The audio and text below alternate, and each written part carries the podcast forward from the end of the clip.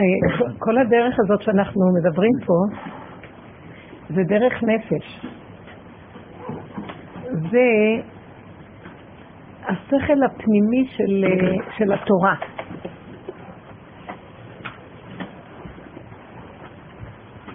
אה, ברור מאליו וידוע שלא נוכל לקיים את התורה באמת אם לא יהיה לנו את הדרך הזאת.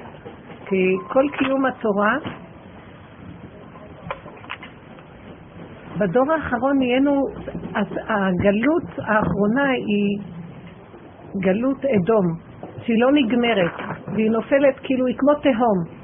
כמו שחז"ל דרשו על הפסוק, אה, והארץ הייתה תוהו ובוהו וחושך על פני תהום. תוהו ובוהו חושך ותהום. זה ארבע גלויות. פרס מדי, פרס ומדי בבל, או בבל, פרס ומדי, יוון ואדום. תודה רבה. תודה. אז כל המקום הזה של אה, תהום זה גלות אדום, מה תהום אף פעם לא יודעים מתי נגמרת, ככה הגלות הזאת נראית שאף פעם לא יודעים מתי תיגמר.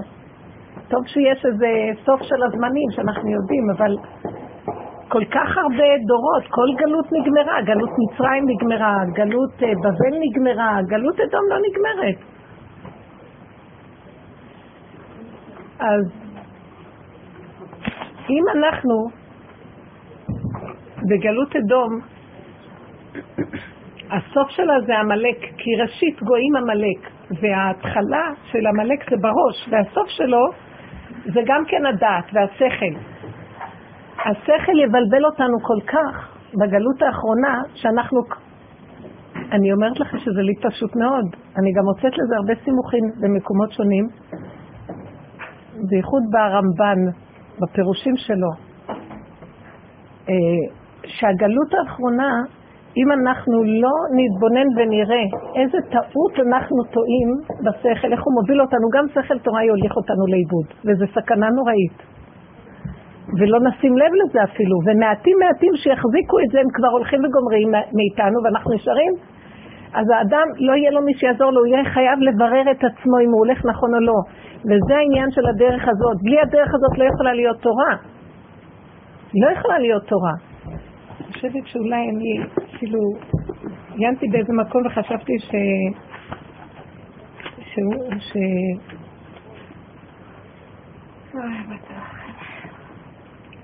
אה, הוא אומר כאן על הפסוק בדברים על השם תגמלו זאת עם נבל ולא חכם בפרשת האזינו והביא הרמב"ם את תרגום אונקלוס עמד דקבילו אורייתא.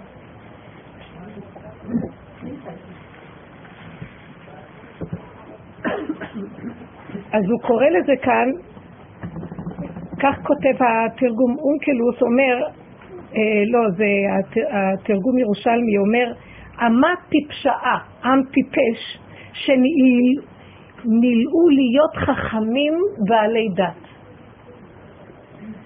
אז למדנו מדבריו שהלומד תורה ואינו מחכים נקרא נבל. זאת אומרת, ומה מבחינת להחכים בהתורה? זאת אומרת, כאן אומר, שהוא יהיה, שילמד להבין ממצוותיה מה רצון השם יתברך גם מעבר לעשיית המצווה. ואתה, זה מה שהוא אמר, תן דעתך לעשות הטוב וישר בעיניו, כי הוא אוהב הטוב והישר. כל זמן שנעשית לימוד התורה ללא הבנת והרגשת עומק הטוב שבתורה, וזה מה שאנחנו מדברים, נקודת הנפש של האמת שבתורה, אז אנחנו נקראים נבל. והוא חוזר על זה בכמה וכמה פעמים, על המקום הזה. אה, אנחנו כשיצאנו ממראה, ישר קיבלנו, יצאו מקריאת ים סוף, כן? וישר כשיצאו מקריאת ים סוף שהיה נס מופלא, אז הגיעו למראה ולא היה להם מים, ואז הם צעקו שמר להם, ואז שם השם ירה לו עץ והמתיק את הכל, ואז הוא נתן להם שם אה, את השבת, מצוות השבת. השבת קדמה למתן תורה. כתב להם חוקות שבת, חוקותיה במראה, כן, מה שאנחנו אומרים, נצטוו.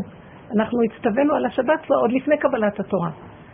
ועכשיו, אז עכשיו בפרשה הזאת כתוב בסוף, אם אה, תשמע בקול השם אלוקיך ועשית הישר בעיניו. אז ענתה למצוותיו, שאמרת, כל המחלה ששמתי מצרים לא אשים לך. אז הרמב"ן מפרש מה זה ועשית הישר בעיניו. אז הוא רוצה לומר, בכלל, המפרשים שואלים, מדוע לפני מתן תורה הוא נותן להם את המצוות? אז שחכה לו מתן תורה, ששם הוא אמר, זכור את יום השבת לקודשו, כן?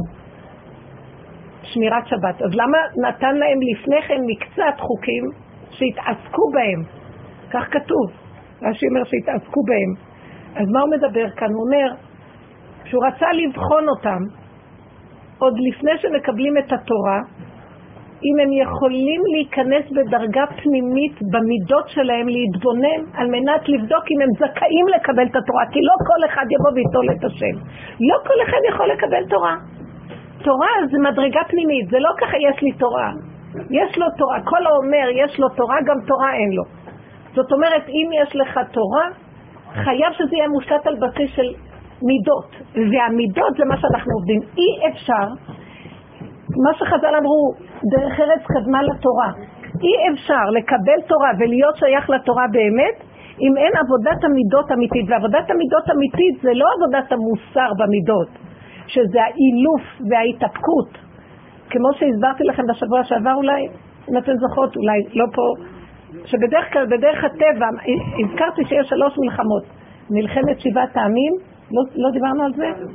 מלחמת מחיית עמלק על ידי האדם ומלחמת מחיית עמלק על ידי השם. אז מלחמת שבעת, מלחמת שבעת העמים זה מלחמת המוסר. זאת אומרת, בשכל אני בודק מה טוב מה רע, ואני לא רוצה את הרע, ואני בוחר להיות בטוב. אז איך אני מתנהג? אם הוא יתנהג אליי לא יפה, אז אני אומר, אני לא מתנהג כמוהו. אני אתנהג אליו טוב, אני אלמד עליו זכות, אני לא כמוהו. זה עבודת המוסר, עבודת המידות. אני רוצה להיות בן אדם טוב שלא מתנהג כמוהו, אבל עדיין אני יודע שאני טוב והוא לא בסדר. ואני, אני לא אלמד עליו חובה. אני לא אריב איתו. אני טוב. אז זה מלחמת שבעת העמים וזה מלחמת המוסר מצד הדת. עץ הדת טוב ורע, אני בן אדם טוב מוסרי. אבל עדיין אני לא עובד על השורשים של המידות. אדם כזה לא יכול לקבל את התורה.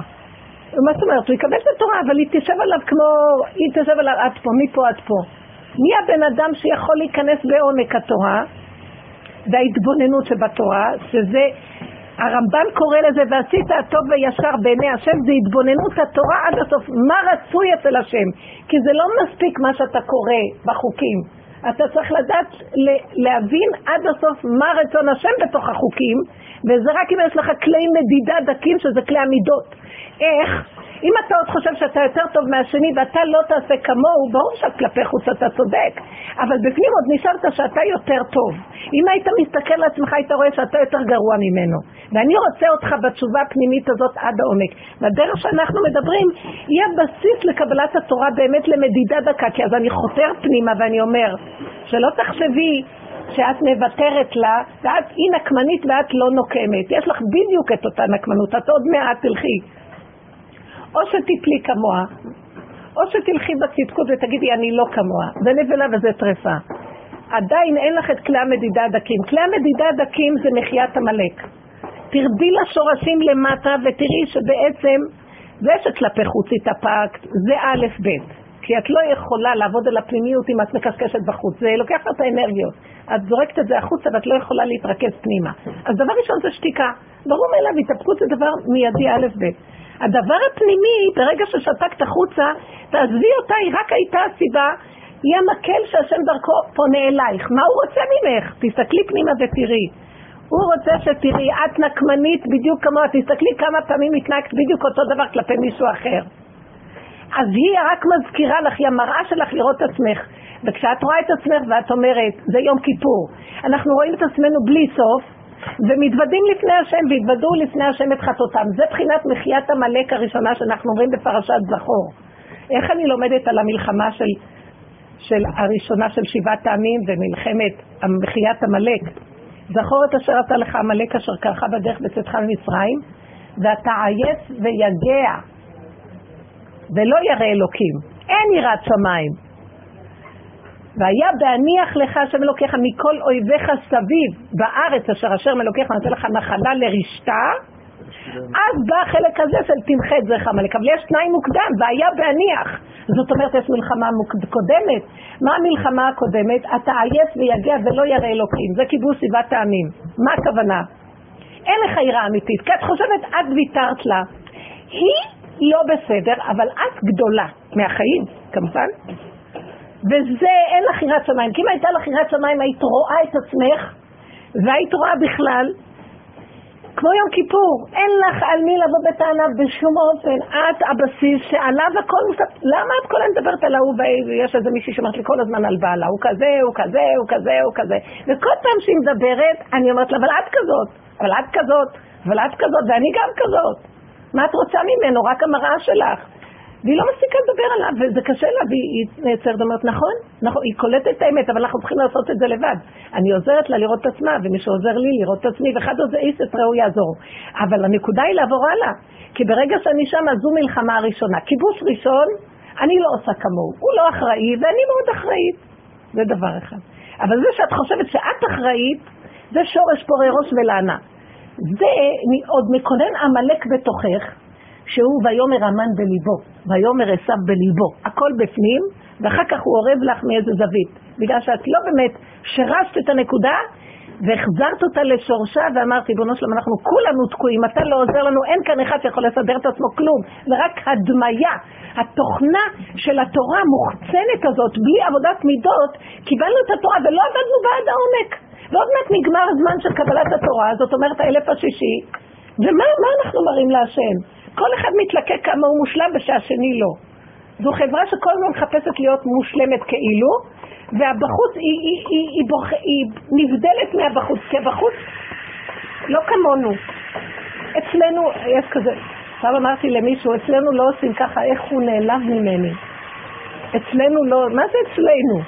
כאילו ככה, זה הלשון החרדית, אצלנו לא נוהגים ככה. יאללה, איך הוא נעלב, היה ממש כאוב מאוד מאוד. אז אני אומרת, הסתכלתי בעצמי ואמרתי, הוא צודק, את עשית התבדלות מעצמך ורק אצלך למקום גבוה, ואצלכם עושים, אצלנו לא. שתקי, כי גם אצלכם עושים, רק אוכלים ומחל, אכלה ומחתה פיה. עושים כאילו, אבל כולם מפייסים את היצרים שלהם לעילא ולעילא, בכל מיני צורות. סליחה, שכחתי שיש לי קפה. אז נפייס את היצרים שלהם. העניין שלי זה שאני מודה, לפחות מודים על זה. יש כאלה שלא לא יודו, אבל לא חשוב, הנקודה שלנו היא ביום הכיפורים אנחנו מודים. וזו מחיית עמלק הראשונה. וכשאנחנו עובדים ככה, בסוף השם יבוא, והוא ימחה את עמלק הנותר, כי אנחנו יכולים, עד יום הכיפורים זה לא שלם. זה לא שלם, פורים זה השלם. אז כפורים, כמחיית עמלק, אנחנו מצווים לעשות. יום הכיפורים זה מחיית עמלק. אנחנו יושבים ועומדים ומגלים את כל הצפונות המקולקלות ביותר שבתוכנו. חז"ל כל כך חכמים, התורה הזאת חכמה, חכמים היו חכמים, אנחנו דור טיפשאי, אנחנו דור טיפשים. הולכים כאילו אנחנו הכי חכמים, אנחנו הכי טיפשים. כי הם, מה הם עשו? הם הוציאו את כל הלכלוכים של הבן אדם ואמרו לו, הנה אתה.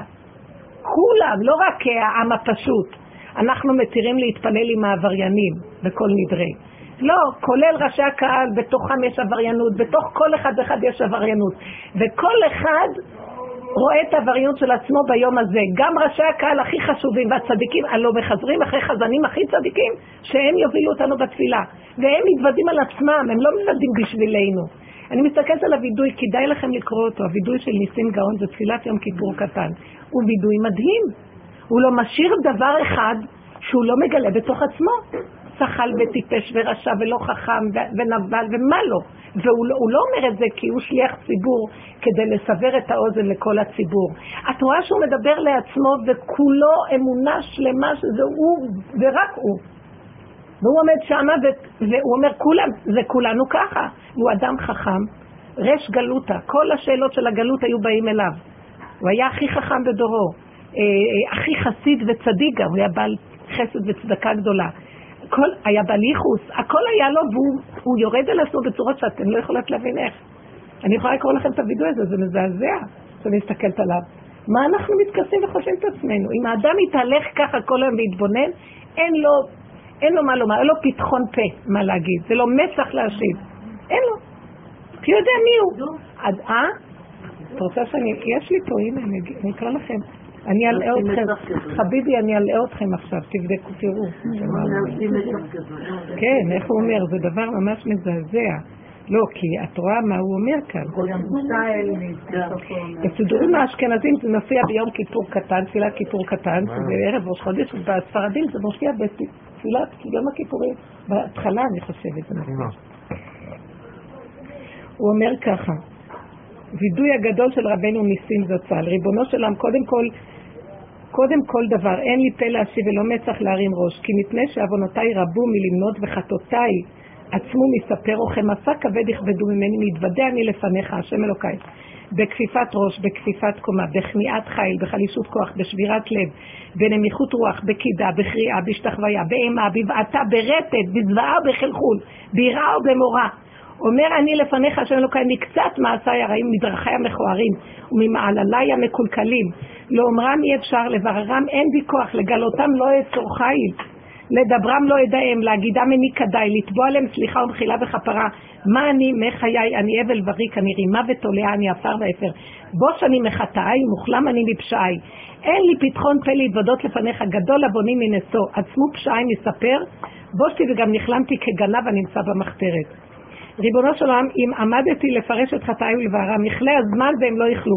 על, זה, על איזה מהם אתבע, על איזה מהם אבקש, ועל איזה מהם אתוודה. על הכלל או על הפרט, על הנסתרות או על הנגלות, על הראשונות או על האחרונות, לחדשות או לישונות, על התמונות או על הנודעות, על הנזכרות או על הנשכחות ממני. יודע אני בעצמי, והוא היה גדול הדור של כל הדורות. יודע... מי? ניסים גאון. הוא היה מתקופת אה, הגאונים בבבל, סורה ופומבדיטה, הישיבות הגדולות. אז הוא אומר ככה, יודע אני בעצמי שאין בי לא תורה, אתם צריכים להבין, הוא היה גאון, הגאון בדורו, אין בי לא תורה ולא חוכמה, לא דעת ולא תבונה, לא צדקה ולא ישרות, לא גמילות חסדים, אבל אני שחל ולא יודע, בר ולא מבין, גזלן ולא נאמן, חייב ולא זכאי, רשע ולא צדיק, רע ולא טוב, וכל מעשים רעים עשיתי. צריכה להבין במי מדבר, וגם עבירות רעות עשיתי, ואם אתה דן אותי כמעשיי, אוי לי, וי לי, וי לי, עלי, אוי על נפשי, ואם תבקש לנקותני, כי אם טהר או כי מצרף כסף, לא יישאר ממני מאומה. כי מה שלא תעשה, אני כל כך מקולקל. אני מפרשת את זה. כי אני כקש לפני אש, וכעצים יבשים לפני האור. כסף סיגים מצופה על חרס אבל, אבל אם אין בו ממש. במה אקדם, אומר רפואה אבקש. כבן צורר ומורה הייתי, כעבד מורד על אדוניו, כתלמיד חולק על רבו. את אשר טיהרת טימאתי, ואת אשר טימאת טיהרתי. את אשר התרת אסרתי, ואת אשר אסרת התרתי. את אשר אהבת שנאתי, ואת אשר שנאת אהבתי. את אשר הקלת החמרתי, ואת אשר החמרת הקלתי. את כל, את אשר קרבת ריחקתי, ואשר ריחקת קרבתי. אך לא אני התכוונתי, ובעזות מצח כאן יש איזה קץ מאוד מעניין, ובעזות מצח באתי לבקש סליחה מלפניך.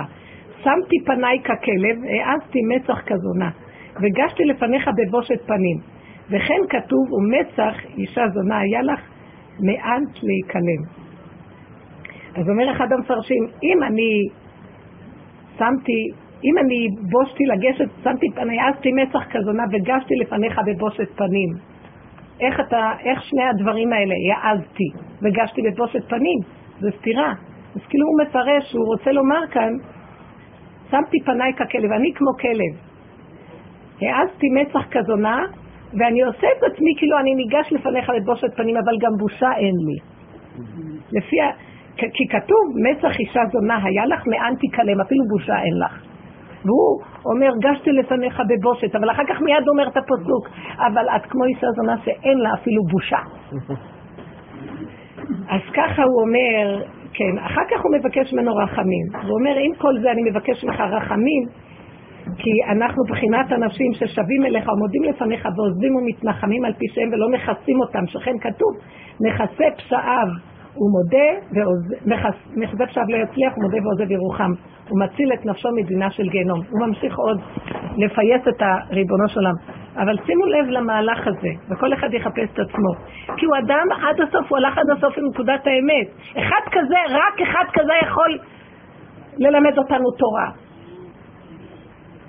צריך להבין שכל אחד ואחד צריך לעשות, הקטן כקוטנו והגדול כגודלו, כי בלי זה אנחנו בכלל לא יכולים לעבוד. בכלל להיות יהודים לקבל את התורה. דעו לכם שלקבל את התורה צריכים להיות בעלי רמה, אנחנו לא ברמה בכלל, תתעוררו קצת. כולם מנסים תורה תורה, מה זה העבודה הזאת? טיפשים, עת לעשות להשם, הפרו תורתך.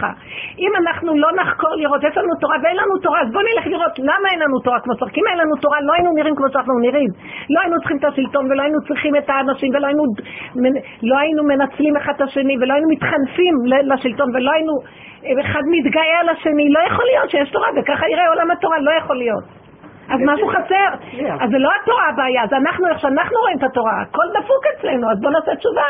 וזה מה שאמרו, שאליהו הנביא יבוא ללמד אותנו איך עושים תשובה. זה הדרך הזאת, זה פשוט לי שזו הדרך של אליהו הנביא. זה הדרך לפני שיבוא משיח ללמד אותנו מה לעשות, וזה מה שאנחנו עושים. אז, אז הרבה אומרים לי, אז מה, זה לא נראה דרך תורה, דפוק, התורה שלך יושבת לך במוח, והמידות מצריכות, אני רואה את זה. דבר הכי קטן שאת אומרת, ישר הבן אדם מתגונן ומצטדק, ודוחק את המלחמה השערה ולא מקבל ומודה. אז, אז, אז איזה תורה יש לו? מה התורה פה?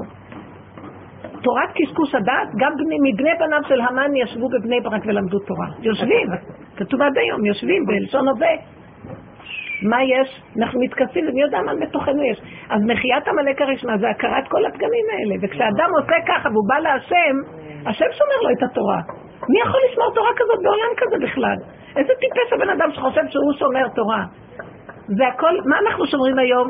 אנחנו שומעים, אנחנו שומרים את השנים של ההבלים, של המנהגים, ודברים שגיבבנו. כמעט אנחנו לא אוחזים בשמירת התורה באמת. בגלל זה לפיד הצליח, אה? לא? בגלל זה לפיד הצליח. אני לא יודעת.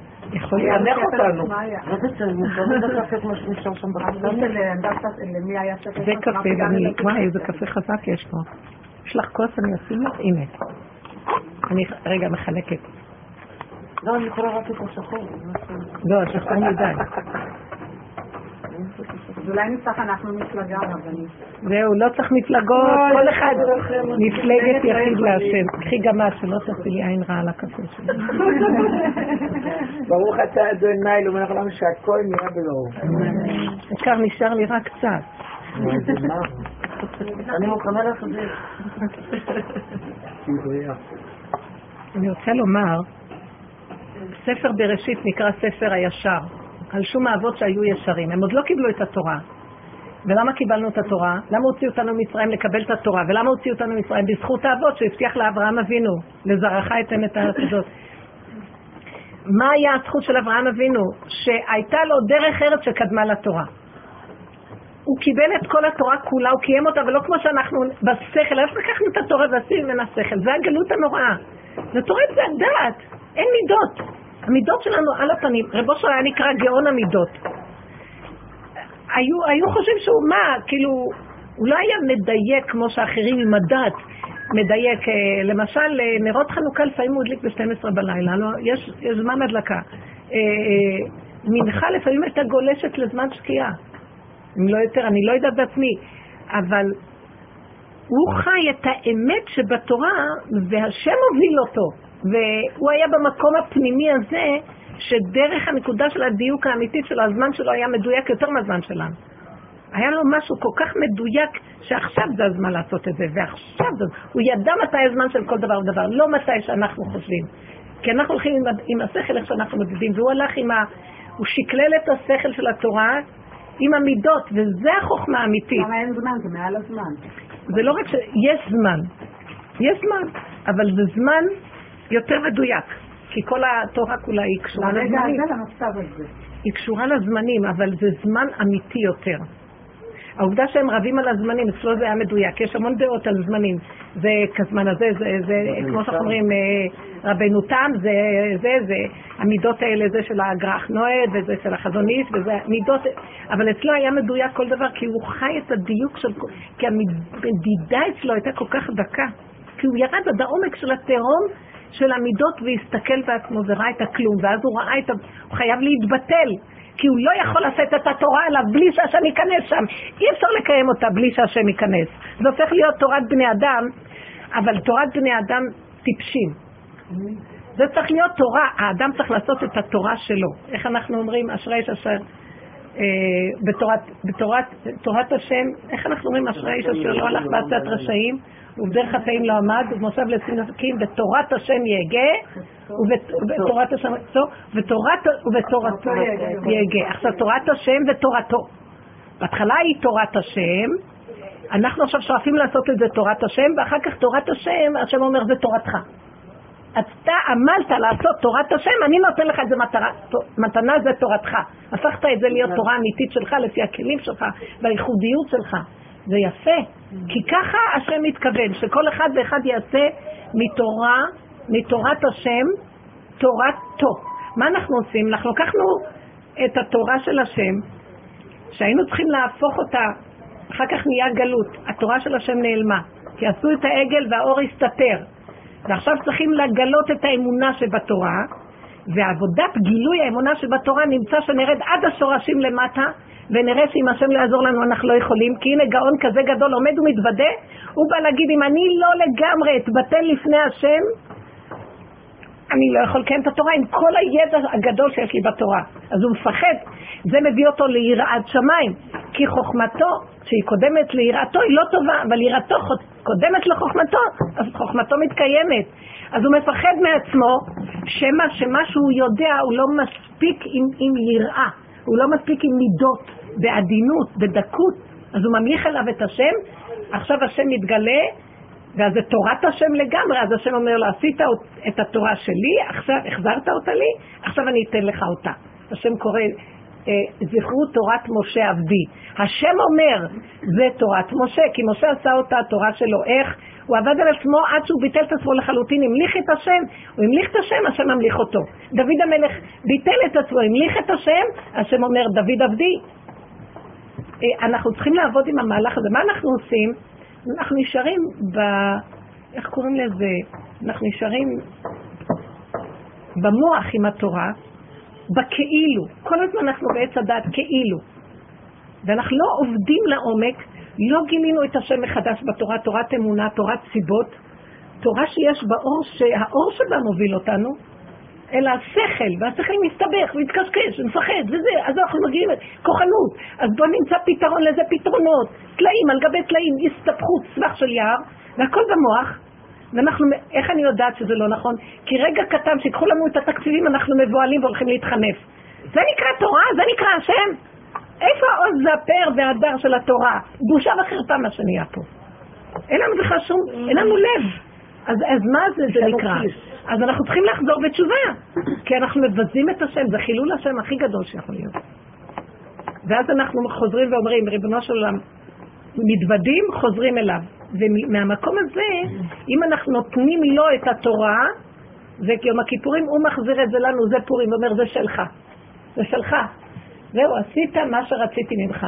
לקחת את הבריאה ועשית אותה, אתה הבורא של הבריאה שלך. איזה יופי. מה, אני בורא, אף אתה בורא. זה התהליך הנכון. הלכנו לאיבוד. המוח משגע את הבני אדם, החרדה והפחד במידות והאימה אוחזים בנו, ותגידו, זה יראת שמיים מילא, זה לא יראה מול השם, זה יראה מול העולם. וגם אנחנו, שעושים את העבודה, אני מאוד מפחד מהעולם, אבל לפחות אני מפחד מהעולם כי אני יודעת שהעולם יסיח אותי מהקשר לבורא עולם, אז זו יראה נכונה, אבל זה לא יראה מול העולם. כשאני רואה את עצמי מפחד מבן אדם, אני בוכה לשם לו, ריבונו שם, אני מפחד מבן אדם? כן, הוא עושה לי סיכות לב, לא, אתה רק שלחת אותו להראות לי איך אני נראית. תרחם עליי ותעזור לי, אני חייבת לקחת את המידה הזאת ולעשות אותה שלך, במקום פחד מאדם, פחד מעצמי, שאני אצעק להשם שהפחד הזה יהיה קשור אליו. פחד מעצמי שאני אלך לאיבוד. כי אחרי שאדם מפחד מבן אדם, הוא הולך להתחנף אליו, או שהוא ילך לריב איתו. זה סכנה, לא זה ולא זה. שימו לב, אם אנחנו לא ניכנס בעומק העבודה, אנחנו בכלל לא יכולים לקבל תורה. איזה תורה יש לנו? תורת קשקוש הדעת? ככה זה נראה. לכן היום כאילו אומרים לנו, אני לא יודעת אם אלה ייכנסו, החרדים יש להם הרבה מנדטים ביחד ולא יכולים להתלכד, למה לא עשו מפלגה אחת? היה הכי טוב. לא עשו מפלגה. אז עכשיו, אני לא יודעת אם ירצו אותנו בממשלה, מה שנראה לי, לפי מה שאני שומעת, אז כנראה נהיה בחוץ, והלוואי, אני מתאהבת על זה, שלא נצטרך אותם, ואז נוכל לעשות תשובה אמיתית, כי ממילא אין לנו מהם כלום, אז מה? כל עוד יש לנו משהו, כולם מתלקקים עליהם ופוחדים, ואיזה כחמונים, ואיזה חנפנויות, ואז הם אומרים לנו, אז תעשו ככה, ואנחנו סוף סוף טוב אדוני. ועושים ככה, ומסביב עושים ככה, ומסביב ככה, והכל, ואז הם אומרים, אתם רמאים, ואתם רק רוצים את הכספים. הם קולטים שאנחנו, ואנחנו מסכנים, מה נעשה? למה, איך שלא נהיה רמאים? כי רוצים גם לקיים את התורה וגם רוצים את הכספים שלהם. זה לא הולך ביחד. זה לא הולך ביחד. אם השם הוא האלוקים, לכו אחריו, ואם הבעל הוא האלוהים, לכו אחריו. אז אי אפשר ככה.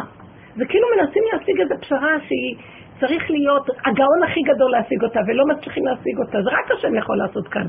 בין ההפכים האלה איזה חיבור. אז תביאו אותו והוא יעשה, ולכן אתם מנסים להיות כאלוקים, ולא הולך כלום. אז העבודה שלנו היא להכיר את זה כל אחד, זה אני דיברתי בכלליות, וכל אחד יעבוד עם עצמו. כי כל העיקר, ואנחנו כנשים, זה בדיוק העבודה שלנו, כי לנו אין תורה בלימוד, ויש לנו את המידות לעבוד עליהן, זה בדיוק המקום. להתעקש עם המידות של עצמנו. זה הפחד, זה הדאגה, זה החרדה, זה השנאה, זה הכעס, זה הנקמנות ונטרנות ווכחנות ונצחנות ומה לא. כל המידות שיש באדם, וכעס. ואם אנחנו מתבוננים ואומרים, השני הוא רק אמצעי, שמת אותי בעולם, אל תתמכרו לעולם, תנצלו את העולם לעבוד עם עצמכם. כי רגע שאנחנו מגיבים החוצה, אז הלכנו לאיבוד בעולם. ולא נוכל לעשות, להכיר את השם פה, בכלל לא. כי אנחנו כל הזמן עסוקים בכיבוש שבעת העמים, וזה מה שהיה, זה פשוט לי ברור. עשינו כיבוש שבעת העמים על ידי יהושע, זה החלק הראשון בזכור. והיה בהניח לך השם אלוקיך מכל אויביך סביב, תמחה את זכר עמלק. בא שאול המלך, המלכנו מלך, המצווה הראשונה הייתה לך תמחה את עמלק. כי מלך מוחה את עמלק, הוא עושה שלושה דברים, מוחה את עמלק, בונה את בית הבחירה, מקבץ גלויות.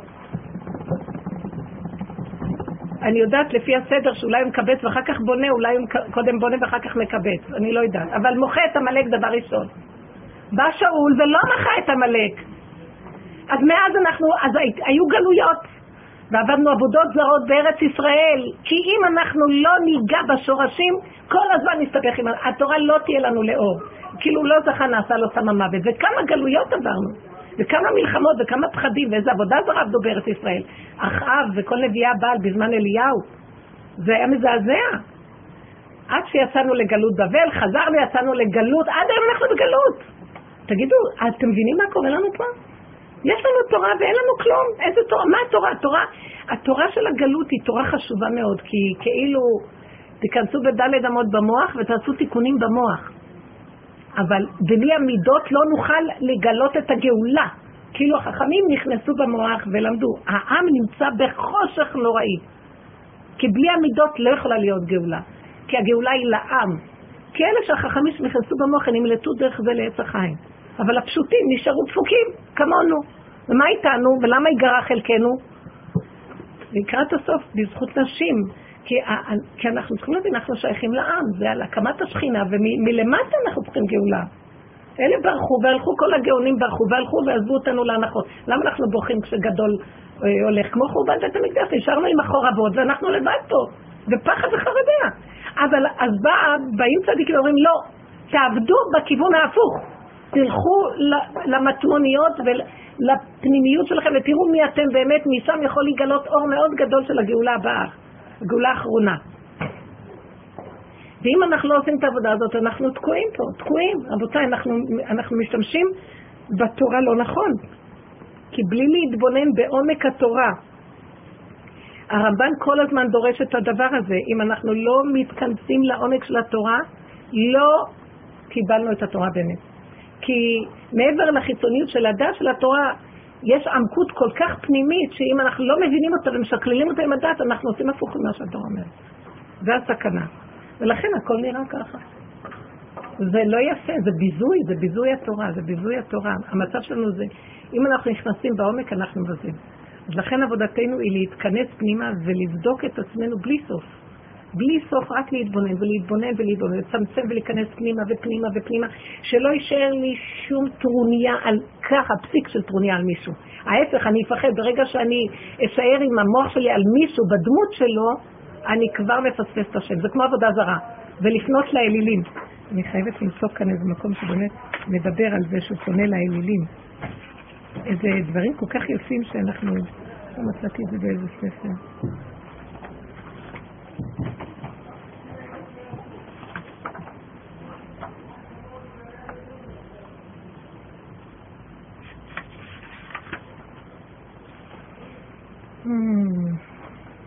יש לכם מה לשאול בינתיים עד שאני אמצא את זה.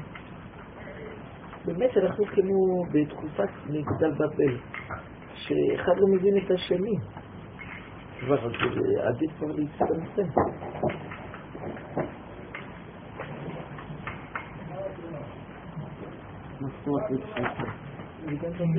לא הבנתי, תגידי עוד פעם. כמו תקופת מגדל בבל, שהיו מדברים ואחד לא הבין את השני. כן. ככה אני מרגישה ש... למה? למה? כי מה היה העונש של... מה היה החטא העיקרי של דור ה... דור ההפלגה. דור ההפלגה, כפירה. כפירה היא במוח. כן. כפירה היא הגאווה. הגאווה היא קשורה במוח. אז uh, המקום הזה, כשאנחנו הולכים עם הגאווה, יכולה להביא אותנו לכפירה. מה זאת אומרת לכפירה?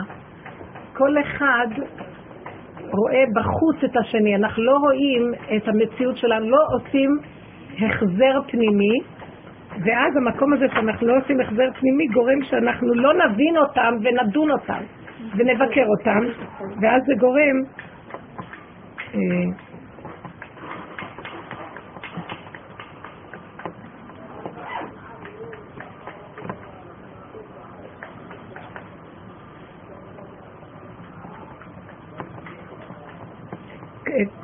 קבלת מקצת הדינים ושבת במראה היה ניסיון, כי שם הוא ניסהו, לראות אם נוכל לקבל את התורה ברמה הנדרשת שהיא התורה שבעל פה. עמקות ההתבוננות, ולא רק הלמידה המוחית ההגיונית בכוח, העבודה המוחית, הלימודית המוחית, שזה כוח ההיגיון כביכול, שזה, שזה אור החמה. הכלל של הלימוד הוא רק באור החוזר, בזה שאנחנו לומדים ומפנימים, לרגע נראה כאילו שוכחים, אין עומדים על דברי תורה כאילו נכשלים, זאת אומרת יש ירידה, ואחר כך באור החוזר של ההבנה הפנימית של אור הלבנה והיחידה, הפרט היא שלמות דרך הישר, מן החמה ללבנה ומשם להנהגה מעשית הלכה למעשה. ואם אנחנו לא חיים ככה, אז אנחנו לאיבוד, אנחנו נשארים בחמה. כל הזמן אנחנו בחמה והלבנה בגלות. כאילו השכינה בגלות. וחייבים להקים את החלק של הלבנה, וזו העבודה הזאת. כל הזמן לחזור לעצמנו, והשבות האלה בביך, וידעת אנחנו מולכים. והשבות האלה בביך תקועים כמו אני לא יודעת מה. מה, הוא אומר לך מילה את קופצת. שימו לב לגאווה שלנו, איך אנחנו קופצים, שהשני נוגע בנו. אפילו עמוד נגע בי, אני כועסת עליו. הכיסא, הכיסא לא עשה את מה שאני רוצה, אני שונאת אותו. אני כל הזמן רואה, תסתכלו על עצמכם, אין סוף עבודה יש, בדקויות. ואני רואה, ובסוף אני אומרת לעצמי, אבל את כזאת, אה, אני כזאת, אז אני יותר ויותר רואה איך אני מפחדת כבר לצאת לעולם, כי אני מפחדת מהעולם, כי העולם מראה לי כמה אני מסוכנת, כמה אני לא בן אדם. ואז אני מפחדת מהעולם. לא, לא שאני מפחדת מהם, ואני אומרת, הם לא בני אדם, ואני בן אדם. אני רואה שאני המדרגה הראשונה שלו בן אדם בעולם. ואז אני פונה להשם, אומרת לו, איך אתה יכול לתת לבן אדם כמוני להתהלך ברחובות? אני אטרוף, אני אהרוג, ואני אתאבד יחד איתם, אין נחש יותר גדול ממני. וכשאני מתבוננת, אני נבהלת, אני חייבת להחזיק את השם כל היום בדיבור, כי אני מפחדת מעצמי. זה המטרה. עשיתי והשבות על לבביך. אדם כזה, התורה מאירה לו. כי הוא חי את הסכנה והוא חי את היראה. ראשית חוכמה, יראת השם. קודם כל היראה, ואחר כך החוכמה תתקיים בו. אז איזה מין חוכמה זאת? הולכים וכל היום דנים את כולם, ואנחנו אנחנו בסדר. אדם לא רוצה לראות את עצמו. דבר הכי קטן שמאיים עליו, הוא, הוא דוחק את השני ואל תיגע בי. אני גם מפחדת, אבל אני רואה שאני יותר גרועה מהם, אבל בגלל שאני מפחדת שאני לא אקלקל, לא בגלל השני, השני רק מראה לי את מציאותי, אוי ואבוי, אוי לי כי נדמתי. זה אומר שכל מה שאומרים לך צודקים? איך? שכל מה שאומרים לך צודקים? תמיד הם צודקים. אני לא מחפש להיות צודק, אני מחפש את האמת. אני תמיד אגיד אתה צודק. תמיד ת, תלמדו על לשונכם להגיד אתה צודק. השני יחשוב שאני צודק, מה אכפת לך? תלכי על האמת. זו מדרגה הרבה יותר עמוקה. את לא רוצה להיות צודקת. תעזבי את זה. את שואלת, אז זה אומר שאם אני שותקת לו אז הוא צודק, נכון? את שותקת לו כי יש לך עכשיו מהלך אחר לעשות. תעזבי אותו שיקח את העצמות שנקרא צדק, ויאכל את העצמות, לכי תאכלי בשר למטה. מה זה משמיים? מה זה, מי רוצה להיות צודק בכלל? ולוקח לי המון זמן, דעו לכם, זה עבודת חיים, כי אנחנו רוצים להיות צודקים. אי אפשר להכיר את השם אם רוצים להיות צודקים. צדק משמיים. צדק משמיים, שם יש מלאכים, ויש שם רוחניות, ודמיונות, אבל השם, חותמו אמת, והוא נמצא בשבילנו, היותר קרוב אלינו, בפועל, בחוש, והשכינה שנמצאת איתנו, הסוכן איתם בתוך תומותם, וכל הבריחה בגלויות, גלינו מארצנו, מהשכינה שנמצאת בארציות, והתרחקנו מעל אדמתנו, ואין אנחנו יכולים להיראות לפניך. אז זאת אומרת, אנחנו רק מדומיינים שאנחנו איתו. כל אחד פותח לו שק של דמיונות בגלות, השם וגעגועים ורוחניות. אני, אני אומרת לכם, הגדלנו עשור זה הרוחניות של כלות הנפש. זה שקר מאוד גדול, צריך מאוד מאוד להיזהר מזה. כי לא בשמיים, מי והשם רוצה להתגלות פה, תהיי חזקה ותרדי עד לפה, באמת הפשוטה, כמו ילד קטן, השם אוהב אותו יותר את מה שהרוחני כמוה שברח מהעולם. מה יש לעשות בעולמות עליונים? השם ברא את העולם כי הוא חפץ שתהיה לו דירה בתחתונים, ואת הדירה שלו. עשו לי משכן ושכנתי בתוכו של כל אחד ואחד. וזה מתחיל מהעבודה הזאת, זה לא פסוקים גבוהים. זה תעשי משכן באותו רגע שאת לא עונה, שותקת. את לא עונה ואת לא... ואת אומרת, טוב, אני רוצה לענות, אבל אני לא עונה. ואני אמר איזה דבר תורה השבת. אז הוא התחיל להגיד איזה דבר תורה, ומתוך קצת לפני ה... זה, אז אני הוספתי איזה מילה באמצע. אה, אמרתי לו, תראה, על פי השוד, אני עשיתי צחוק, על פי הסוד, רציתי להגיד, על פי השוד זה זה וזה וזה. אז הוא אומר, אך, זה שטויות מה שאת אומרת. הוא לא סובל את העניינים של הקבלה, כאילו, לא, כאילו, מה הלך ולקבלה? אני באתי מבית של מקובלים, ואבא שלי גר אצלנו בבית, והוא לא, הוא מסרב. לא מבין שגם אני מקובלת. אז כל השנים אני מנמיכה, לא אומרת כלום, אז סתם זרקתי איזה מילה וזה, אז הוא אומר, זה לא... לא, לא לעניין כאילו. ואחרי רגע הוא קורא את מה שאני אומרת לו שם. אז רציתי להגיד לו, הנה, אתה רואה שזה, מה עשית לי ככה? אמרתי לעצמי, יאללה, זה כבר לא, פעם הייתי עוד כאובה מזה, עכשיו יאללה, מה אכפת לי, העיקר שזה כתוב שם. פתאום ראיתי, מה אכפת לך? והוא גם כן יודע את זה, אבל הוא לא סובל שאני אגיד את זה. כן. אז תסתכלי, למה לא אגיד אותו? מסכן, תקוע. הגברים תקועים. לא, בסדר, אני לא באה להגיד על הגברים כולם. אבל אנחנו גם צריכים שהם ישמעו אותנו. לא, יצא לי לבד. מה יש? אי אפשר, זה מתקשקש כאש בעצמותיי. בן אדם, תאכל את המגילה הזאת ותהי כאש בעצמותיך. איך שלא יהיה לי אש? מה אתם רוצים? אני אשרוף את העולם עם האש שלי. הוא לא... אז הוא כאילו אומר לי, תאפקי את האש שלך, במילים אחרות. אז התאפקתי, כאילו זה לא הוא, השם אומר לי, טוב, את יודעת, עשית לעצמך בוחן פצע, זה עובד. אבל אתה רואה, אמרתי לך מה שכתוב פה. הוא יודע, הוא תמיד חכם הכל, ולא, ואני גם עשיתי קצת, כי כאילו אתה אומר לי, מה יש, נתתי לך את כל הבמות בעולם, מה את רוצה גם לכבוש אותו, תני לו קצת מלכות. זה מצחיק זה. בסדר, ושתקתי, לרגע ראיתי, אל תהיי צודקת בכלל, מה אכפת לך? לזה אמרתי את הדוגמה הזאת. יאללה, כל הצדק הזה. חבל לנו על הזמן, בואו נעבוד עם... בגרות נפשית. הצדק זה ילדותי. כל הזמן בן אדם קשקש, הוא רוצה להודיע את מציאותו. יש איזה אש בתוכו, באמת, שהוא... אבל אם זה נשמע, תאמר, ואם לא, אל תאמר. ללכת להתווכח, ובכוח, אתה לא צודק, אני כן צודק. צדק, אסור להתווכח עליו. כל אחד צודק, אז על מה תתווכחו? כל אחד חושב שהוא צודק, אסור להתווכח. הוויכוח זה, זה דבר מיותר לחלוטין. הרבה אנרגיות. כן, והחכמים יכולים להתווכח קצת, כי יש להם איזו הגינות. תשמעו, אני הייתי שבוע שעבר בצפון, ויש לי שם, אה, נותנים לי שם איזה מקום, ואז באות אליי נשים לשיחות. והתקשרה אליי מישהי שאני מכירה, היא אמרת לי, יש שתי נשים שאני חייבת להפנות אלייך. אין להם שום פתרון, רק את. אמרתי לה, זה שתי נשים אה, חילוניות. אמרתי תשמעי, זה לא מתאים לי. אני מדברת, יודעת מה אני מדברת. אני, הבסיס הראשוני זה קיום מינימלי. מה את רוצה שאני אגיד להם על השם? אז היא אמרת לי, לא, לא, לא, את חייבת לעזור עם נשים יקרות, את תעזרי להם, תעזרי להם. מה הסיפור? זה שתי נשים שלמדו בבצלאל, והם פיתחו איזה פטנט. שתי נשים צעירות, חכמות, ברמה, משכילות, גם אמיתיות. יש היום בעולם החילוני אנשים ברמה.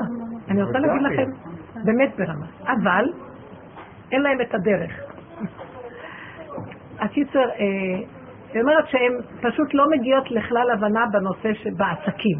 ויש שם מחלוקת אש. התחילו לקחת עורכי דינים, וזה התחיל להיות סערה. אז אמרתי לה, תשמעי, אני לא יודעת, היא הכריחה אותי פשוט, אני אקבל אותם. טוב, אמרתי, טוב, שיבואו. הם באו, שתי נשים באמת ברמה, וכל אחת אה, חכמה בפני עצמה, ואני, המציאו איזה פטנט, מכרו אותו בשוק. חברה, אה, זה עבר כמה שנים, אבל הצליחו לעבוד איתו בשוק, והם הגיעו לפלונטר בנושא הכלכלי, הכספי. זאת טוענת שהיא עושה יותר ולכן מגיע לה יותר, וזאת טוענת שהיא עושה הרבה יותר ומגיע לה יותר. אז הם התחילו לריב, אז, אז תמכרי לי את הזכויות ותצאי. אז, אה, אז היא אומרת, אין לי כסף לקנות כזה כמו שאת רוצה, שאני, את מוכר, אז תמכרי את לי, וזאת אומרת, טוב, אז אני אמכור לך. אז היא אומרת, אז תני לי תנאים טוב, מתחילים לריב, זה ריב היה נוראי. אז עכשיו, הם ישבו מולי, ואני ראיתי, באיזשהו שלב כל החוכמה והזה התנדף. אני עמדתי בצד, ונתתי להם לדבר. רק אמרתי מדי פעם פה מילה, שם מילה קצת. ואז ראיתי אחת ביותר משתיהן, אחת הייתה גם באה לשיעורים שלי באיזשהו שלב, ודווקא אותה הרגשתי שהיא קצת, הרגשתי שהיא מתאימה יותר לכיוון, והשנייה התחילה רגשית להתפרץ. ואז ראיתי שתי נשים שאמרתי להן, תראו, הם רבו, ואחת התפרצה לשנייה וכעסו. אמנם זה היה ברמה, אבל אחת ביותר ראיתי רגשיות וסערה. ודבר אחד ראיתי על שתיהן, הן לא מסוגלות לפרגן אחת לשנייה, אפילו במשהו לוותר. אז אי אפשר להשיג שום פשרה. ואז uh, שתקתי והם רבו, רבו, רבו, ופשוט ישבתי עם עצמי והתחלתי לדבר עם עצמי בשקט, בקול רם אבל בשקט. כי הם רבו. ואמרתי, ריבונו של עולם, אנחנו כל כך טיפסים, כך התחלתי להגיד. לא מסוגלים לראות את עצמנו ולא מסוגלים ככה בכהוא זה לוותר על הפגמים, להסתכל על הפגמים ולהודות בהם. ורק אנחנו מתקיפים אחד את השני כל הזמן. איך אתה יכול בכלל להיכנס? וישבתי, וישבתי ככה עם עצמי, והן רבות, ופתאום אמרתי, מה הבאת לי אותם? פתאום שיניתי כיוון. מה הבאת לי אותם? אתה במילא אימפוטנט אחד גדול, אתה לא רוצה לעזור בכלל בשום צורה. אתה יושב כאן איזה שטן. סליחה שאימפוטנט זה חסר כוח. זה מילה... כן, כן. פוטנס זה פוטנציאל. אתה, אין לך פוטנציאל להתגלות. אתה חסר כוח, ואתה עושה את עצמך כאילו אלוקה, ואני צריכה להגיד לך, השם, תעזור לי לעזור להם, מה פתאום? גם לא פונה אליך ככה. אין תקנה פה, ואין לי כסף לדבר אליהם, ואין לי גם כוח לדבר איתך, כי אני לא אגיד, אנא השם, ויהי רצון, כי, כי כבר אתה לא קיים ברמה הזאת, אין לי כוח. מצידי שיעופו מכאן שתיהן וזהו. מאיפה אני אתחיל איתם בכלל? פתאום הם השתתקו, ואני עם עצמי בכלל. הם עם עצמם, אני עם עצמי, למה למדתי מהם איך להיות עם עצמי. והשתתקו והתחילו להקשיב לי. ואז הן שומעות אותי מדברת, אמרתי, מה את מדברת עם עצמך? באנו אלייך. אמרתי לה, אה, כן? אם באתם אליי, אז תקשיבו מה שיש לי להגיד לכם. אמרתי להם, אתם פשוט תפוקות. אתם לא בני אדם של צורה. התחלתי להגיד להם, אתם שתי נשים מטומטמות, שהגברים, כשהם עושים עסקים, הם יותר, הם יותר הגונים מהנשים. אין לכם טיפת פרגון אחת לשנייה. אתן מלאות בקטנוניות מדהימה. לא, אבל אני צודקת, אני צודקת. לא, אני צודקת, אבל את לא עשית ככה, את רואה את הפרט הזה, את לא עשית את הפרט הזה ואת הפרט הזה, ואת זוכרת שאת עשית ככה? לא, אבל לא התכוונתי ככה, וגם את עשית את זה, וזה... מתחילות לתקוע אחת בשנייה בכל מיני פרטים קטנים. אמרתי לה, לעולם אתם לא יכולים לעשות עסקים. אין תקנה, אין לכם תקנה. אני מוכנה לקחת את כל הסכנה. זה נעצרו רגע. אמרתי להם, איפה כל הרמה שלכם? שנשים ישבו בבתים ויאכילו את הילדים. מה אתם בכלל יצאתם לשוק לעשות עסקים? ואז הם שתקו. ואז אמרתי להם, תראו, בואו אני אגיד לכם את האמת. אני מבינה אתכם. אתן מאוד חברות טובות לאורך כל הדרך כשזה היה ברעיון. לאורך כל הדרך שנסעתם לחוץ לארץ להפיץ את זה. לאורך כל הדרך בניצחון שהיה לכם, שהמוצר הצליח בשוק והוא עולה. כשזה מגיע לכסף, אתם לא יכולות להיות ביחד, כי זה העולם. כל אחד צריך את הקופה שלו. אז אם הייתם מבינות את הדבר הזה ופונות לריבונו שלם, זה מה שאמרת להם, באתם אליי, ואני אלמד אתכם, יש ריבונו של עולם. יש ריבונו של עולם. וריבונו של עולם לא יכול להתגלות עד שקודם לא תופסים איפה השטן, ומפרקים את השטן. ראיתם אותי מדברת איתו לא יפה? הם שמעו אותי והם נבהלו. אמרתי להם, קודם כל אני ראיתי דבר אחד. אני לא יכולה להכיר את נקודת האמת ולעבוד איתה אם אני לא רואה מה מפריע לי פה. וזה השטן שלי, זה המידות הרעות, וזה אני. אז כל אחד צריכה לחזור לעצמה ולהגיד, אין לך פרגון, קמצנית שכמותך, יש לך צרות עין איומה על השנייה, כל אחד תגיד את זה לעצמה. זה השטן שלכם, והתוודו את חטאותם לפני השם, אמרתי להם. הם שמעו לי מילה ומילה. עכשיו אני דיברתי, ודיברתי איזה שעה, ודיברתי על הדרך, ואמרתי להם, אתם לא תכירו את עצמכם ותראו את הסכנה שלכם. אתם לא יכולים לעשות עסקים ככה, בשום אופן לא. אתם תהרגו אחת את השנייה, הם התחילו כבר לרמות, כל אחת לוקחת עורך דין, ועורכי דינים זה, זה מלחמות עולם. לא, אתם תגידו, יש לכם כסף למלחמות עולם, תביאו את זה לי, אני אסדר לכם את הכל. כאילו אמרתם, אתם נורמליות מה שהולך פה? אבל אתן לא יכולות עכשיו לעשות שהולם. כל אחת תסתכל על עצמה ותתבונן מה, מה העניין שלה, ואז אמרתי, בואי ניקח אותך. התחלתי לעבוד עם אחת, אחת, אחת, אמרתי לך, תפוקה, אז זה, אז זה, אז זה, תגידי רק האם זה נכון או לא, ויש להם נקודות אמת, אני ראיתי. ואז אמרה, נכון, נכון, נכון. אבל כל פעם שהיא אמרה לי, אבל אמרתי לה, אם את רוצה להיות צודקת, לא יהיה כאן, את צריכה ללכת על האמת, ויתגלה כאן אור שיחבר. וזאת הלכה והתחילה להתוודות, אמרתי לה, ואת תגידי לי מה. אז התחילה, לימדתי אותם לעבוד עם מה הם לא בסדר. ואז הם התחילו להגיד, זה היה להם קשה, אבל הם תפסו את הנקודה והתחילו לעבוד, לעבוד, לעבוד, לעבוד, לעבוד, לעבוד, ונהיה שקט. ועכשיו אמרתי, פתאום עלה לי איזה רעיון. אמרתי להם, במקום למכור את החברה, במקום לפרק את הכל, למה שלא כל אחת תישאר עם המוצר, וכל אחת תיקח שוק אחר בעולם ותעבוד איתו, וכל אחד יהיה לה קופה כלכלית לעצמה. כי באמת, בעבודת האמת אף אחד לא יכול להשתתף בכסף עם השני. זה האמת. כסף זה הדמים של הבן אדם, והדמים זורמים אצלו, הוא לא יכול לתת את הדם שלו למישהו אחר. זה מאוד קשה. איך הם נדלקו על הרעיון ופתאום נהייתה אהבה, הם קודם רצו להרוג אחת את השנייה, נהייתה אהבה, ואומרים, איזה רעיון מדהים.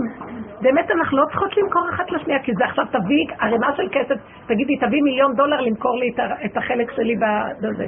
ואת, ואף אחד לא רוצה לוותר, אז אמרתי לה, לא.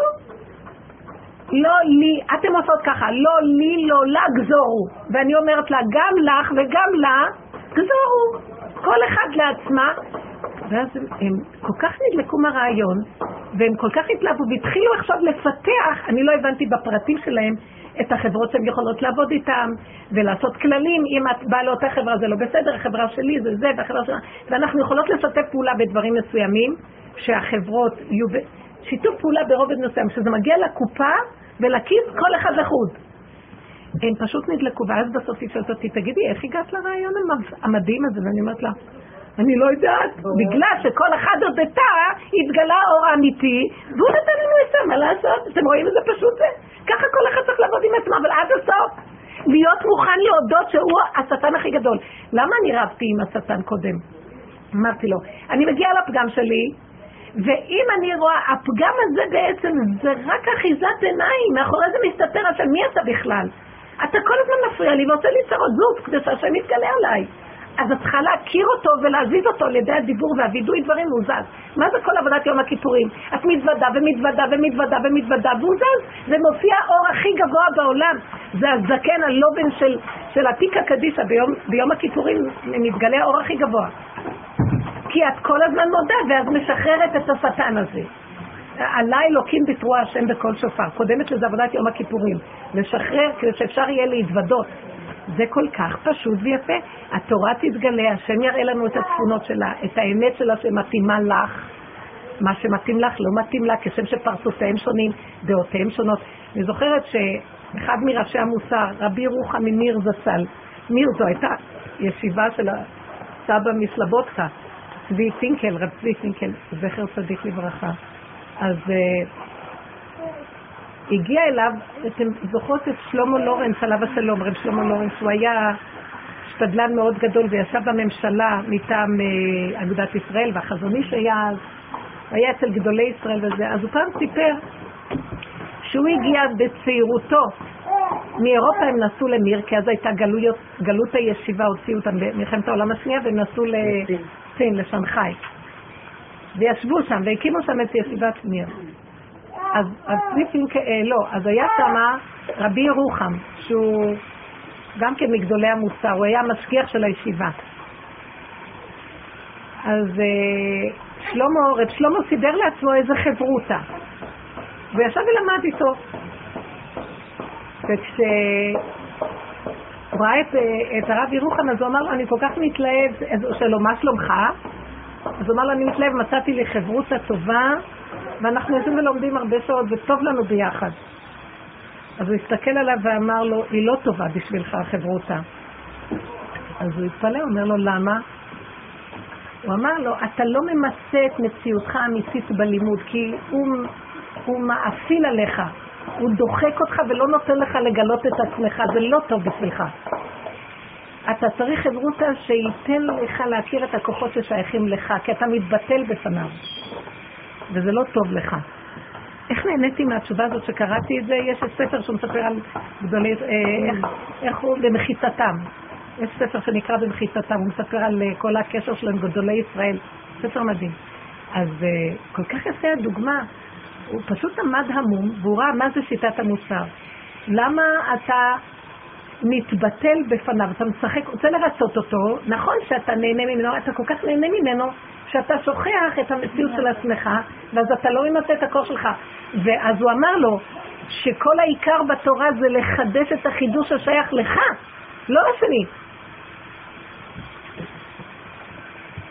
זאת אומרת, כל אחד ואחד, כשם שהוא נברא, והוא אמר לו, כשם שפרצופיהם שונים, דעותיהם שונות, וכל אחד נברא בצלם, ש, שצריך מתוכיותו להוציא את המיוחד לו, וזה גדולתו יתברך. איזה דיוק, איזה, הם, הם הבינו את האמת, עבודת המוסר הייתה בדעת, אבל הם הבינו בדעת את האמת, ואילו אנחנו יורדים כנשים עד, עד הסוף עם המידות. רב אושר ירד להתלכלך עד הסוף כדי להשיג את המקום הזה במידות, לא רק בחוכמה של הדבר, בבשר, מבשרי. מאוד נהניתי מהנקודה הזאת, אמרתי, זאת תורה לאמיתה. כשאדם מסתכל עד הסוף ומחפש, כמובן, בכללים של התורה, אבל הכללים של התורה ילכו לאיבוד אם אין לי את היסוד הפנימי של האמת. יש י"ג כללים שהתורה נקנית בהם, אבל אם אני לא אשקלל אותם עם המידות, אני גם אפרש אותם אחרת. כי הבן אדם הוא... הדעתנות רוחנית, זה רוח. והיא לא מדויקת עד שלא שמים אותה בכלי המדידה. טוב, זה בענייני התורה. אנחנו צריכים להסתכל על עצמנו ולראות. אנחנו, אני שמתי לב שאני באופן טבעי מאוד רוצה לחקות את השני. אני רוצה לרצות אותו. למה אני רוצה לרצות אותו? קל לי יותר לפי איך שהוא לעשות עם עצמי, ואני צריכה כל כך להיזהר. אתמול בסעודה שלישית באו אלינו שני אנשים חשובים. אה, רב ורבנית חשובים ש... מהישיבה שבעלי נמצא שם. הם אה, ראש הישיבה והרבנית, וישר ראיתי ש... אה, דפקו בדלת. אז אני הייתי עסוקה במטבח להכין תעודה שלישית, ואמרתי לבעלי תיגש אתה, ושמעתי את הקול שלהם. ואז ישר הרגשתי את הסכנה. מצד אחד שמחתי על שהם באים, מצד שני, חייתי את הסכנה נורא. למה? כי ראיתי, עכשיו ראיתי ככה, מה ראיתי? הם, בסוף ואני אומר, אוי, תראי מי הגיע. ואז ניגשתי לדלת. ואז ישר ראיתי, הם באו עם החשיבות שלהם. וישר ראיתי שאני רוצה לרצות את החשיבות. הם היו חשובים ומכובדים, אנשים מכובדים וחשובים, והם אנשי מעלה ובני תורה. וישר ראיתי ש, שאני... ואז התחלתי את המאבק שלי עם עצמי. אז היה לי איזה צד ש... שאמר כל הזמן, תזהרי לא ללכת לאיבוד בהם. אל תלכי לאיבוד בגלל שהם חשובים, אז גם את כי זה לא נקרא לכבודה של תורה, את, את מאבדת איזה נקודה. ואז אחרי זה הייתה לי פתאום איזה טרוניה בנפש, זה לא יפה מצידם, למה הם באים כזאת חשיבות? למה מה קרה? שיעזרו לי קצת, זה קשה לי לעבוד. כשהם מפגינים כזה נוכחות חשובה, ואז אני צריכה. ואז החלטתי, לא אכפת לי, את לא חשובה פחות מהם. ככה התחלתי בנפש לעשות, ו... ומה זה נאבקתי? כי ראיתי, ברגע הראשון התבוננתי, ראיתי איך שאני רוצה לצאת מגדרי אליהם, ולתת להם את הכבוד שהם תובעים. הם תובעים את הכבוד, בלי לשים לב. ואני באיזשהו מקום אמרתי, אני צריכה לעשות ניתוח דק מה זה לתת כבוד לתורה, ומה זה לא לאבד את התורה שלי. גם לי יש, גם לי יש נקודה, אני לא רוצה לאבד אותה. היה לי מאבק נוראי, ואפילו לרגע, אפילו בא לי, בא לי טענה, אמרתי, איזה מופקרים הם, למה הם משפריצים את הגאווה והגדלות שלהם עליי, וכל העבודה רק אני צריכה לעשות, שגם הם, אם הם בני מעלה, יחזיקו קצת את עצמם, ויבואו קצת בהכנעה ושפלות. והתחלתי להיאבק, ואז אמרתי, אל תבואי אליהם בטענה. כל זה הולך תוך כדי הדיבורי nice, ככה. ואמרתי, אל תאבדי את הנקודה שלך, ואל תבואי אליהם בטענה. תעשי את עבודה וזהו. התחלתי להתכנס פנימה והגשתי וחייכתי והתכווצתי פנימה וראיתי פתאום איך שהיא מרגישה לא נוח. שהיא תפחד עכשיו, שהיא עכשיו תכבד אותי קצת. לא, אני לא רציתי את זה בשבילי, רציתי, כן. למה אני צריכה ככה? התכווצתי פנימה ודיברתי יפה, סידרתי להם. אבל שמרתי איזה מרחק, השם ריחם עליי. כי לי מאוד בקלות שאני מתוך הרצון לפרגן לתורה, אני מאוד רואה את זה כערך עליון, ולכבד את התלמיד החכמים. אשתו כגופו, אשת חבר וזה, אבל, אבל באיזשהו מקום אני זיהיתי שיש שם גאווה מיותרת. סליחה, לא, לא ברעש כזה. ואז אמרתי לעצמי, את עושה מהם. אחר כך הייתי, נכון, אבל, אבל הם גם מבקשים ממני את הכבוד הזה. הם דורשים את זה בהתנגדות. ואז אמרתי, אל תבואי אליהם בטעם, תעבדי עם עצמך. ובדקות דקות שחררתי, שחררתי, שחררתי. והפסקתי והפסקתי עם עצמי, אמרתי, תהני מהאוכל, תהני, שבי עם הצלחת, תהני מה... פה, מהפשטות של הדברים. ואז ראיתי איך היא נלחצה. והיא כאילו ניסתה לי, ל, ל, לבוא לקראתי, לדבר איתי ולפתוח איתי בשיחה. ו... לדבר. אז אמרתי, אני לא רוצה שהיא תצטרך עכשיו להילחץ ממני, אבל יותר טוב מה שאני אלחץ ממנה. רץ לי כבר. זה היה מאוד מאוד יפה. וראיתי בסוף אה, שזה היה במקום. אני לא, לא רציתי לאבד את הנקודה. אז היא הזכירה והראתה אחרי איזשהו שלב, היא אומרת לי, נו, את עוד קשורה עם רבוסיה? ואמרתי, כי האמת מושכת תמיד את ה... ראיתי שהיא אפילו, היא מהבית חסידית, והתחתה עם, אה, מבית אה, בית חסידי חשוב וזה, ואז ראיתי שיש לה מדי פעם שהיא רואה, שאני הולכת, יש לנו מדי פעם מפגשים, כשאני הולכת על נקודת האמת שלי, היא מתלקקת עליי, היא רוצה, זה מדליק לה את נקודת האמת שהתכסתה עם הגדלות והגאווה של הידענות והתורה. אז אמרתי, לא, לא בשבילי, אני בורחת מזה וזה. אבל, אבל ראיתי מה, איך אנחנו עובדים, שאנחנו מקלקלים לעצמנו הרבה, וזה נורא קשה היה, אגיד לכם את האמת. כי זה מאוד קשה להילחם עם המערכת הזאת. אתם יודעים מתי אפשר להילחם איתה? את אל תלכי אף פעם לאחרים, שיבואו עד אלייך, וכשבאים עד אלייך, את בשטח שלך תקלה לעשות את זה. אם את הולכת אליהם, את תלכי לאיבוד. לכן אל תרוצו לאף מקום בנות. חכו שהדברים יגיעו עד אליכם. כי בשטח שלכם תוכלו לעשות את המלחמה. בשטח של השני מאוד קשה. כי זה השטח שלו ואת לגמרי תאכלי. לכן, כל כבודה, העבודה הזאת היא להגיע עד לעומק הפנימי ואין לך לאן לרוץ ואין לך אחרי מי לחזר ואת לא צריכה להתלקק על אף אחד. אם באים עד אלייך, איזה, כתוב, עשיר יענה הזאת. וכתוב גם, יש ארבע דברים שאין הדעת סובלת. עשיר מכחש, דל גאה, זקן אה, מנאץ, ועשיר מכחש. היא באה עד אלייך, את הבעלת הבית, ואת צריכה להתחנף, אין הדעת סובלתך. זה נורא חיזק אותי בנקודה. עכשיו, עכשיו את בשטח שלך. למה שתתחנפי אליהם? את לא צריכה לגרום להם להתחנף, אבל גם את לא תתחנפי. כל החיים זה ככה, כל היום, שמתם לב איך העולם נראה מלחמות של גדלות, מי במקום הזה, מי כאן, ואיך את יכולה גם לסדר לך איזה נישה קטנה, וגם פה, די, לא נמאס מכל זה. אז ראיתי, זה, נקרא, זה התורה שהולכת לאיבוד כשאין לה את נקודה פנימית. ואם נעבוד כל הזמן בדקויות, בסוף היה מאוד מאוד פשוט ונחמד, הם, הם אנשי מעלה, אבל הם, בלי שהם ירצו, צורת החיים שלהם מפגינה איזו רוח כזאת של לא נעים, לא נעים, זה, זה גורם שאנשים משתתקים ומפחדים. למה אתה צריך להפחיד אותי? מה עשיתי לך? בגלל שיש לך תורה אתה צריך להפחיד אותי? זה כזה מפחיד, כאילו. סוג של עליונות. זה עליונות שהתורה משרה כשהיא לא עובדת נכון. כי אדם שיש לו תורה באמת הוא ענב ושפל ולא מחזיק מעצמו כלום. כן. ואני יודעת שיש להם את זה בפנים, הם אנשים בעלי מלאה, אבל העולם שלהם מכריח אותם ככה להתנהג, וזה לא בסדר. ההסתוות עכשיו, ההסתוות, אה, היה לי כזה, בשבת ההסתוות שהשם נתן לי מאוד חזק, ויום שישי שלחה לי הנכדה, אחר כך קלטתי את זה, נכדה מבית סמס, ילדה בת שמונה. מה זה מתוקה ואמיתית גם ילדה כזאתי. אז מה היא שלחה לי? לסבתא ביידיש, צייר אה, רזובל, לסבתא של זה, אני חברה שלך הכי טובה אה, אני חברה שלך, סבתא, אני חברה שלך הכי טובה, כי את סבתא מתוקה, היא עשה למטה שתי פרצופים שעונים אותו דבר. בבוקר בשבת, אז אה, אמרתי, רגע, מה זה התחברות? אה, כאילו אה, ילדה בת שמונה וסבתא, נורמלי ילדה... אותו דבר. אותו דבר.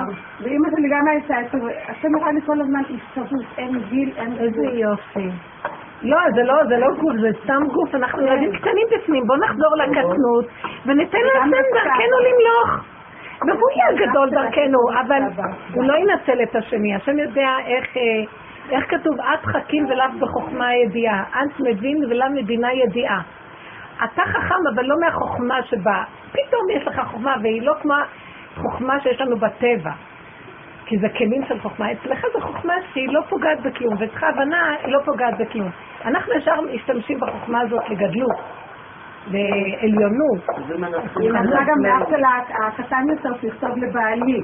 אתה סבא גם, אחי וחבר שלי, ובעלי הוא לא יודע איך להגיב על זה. לא התייחס, מה, אני חבר כן. שלו? אה, כן, אבל כאילו מה?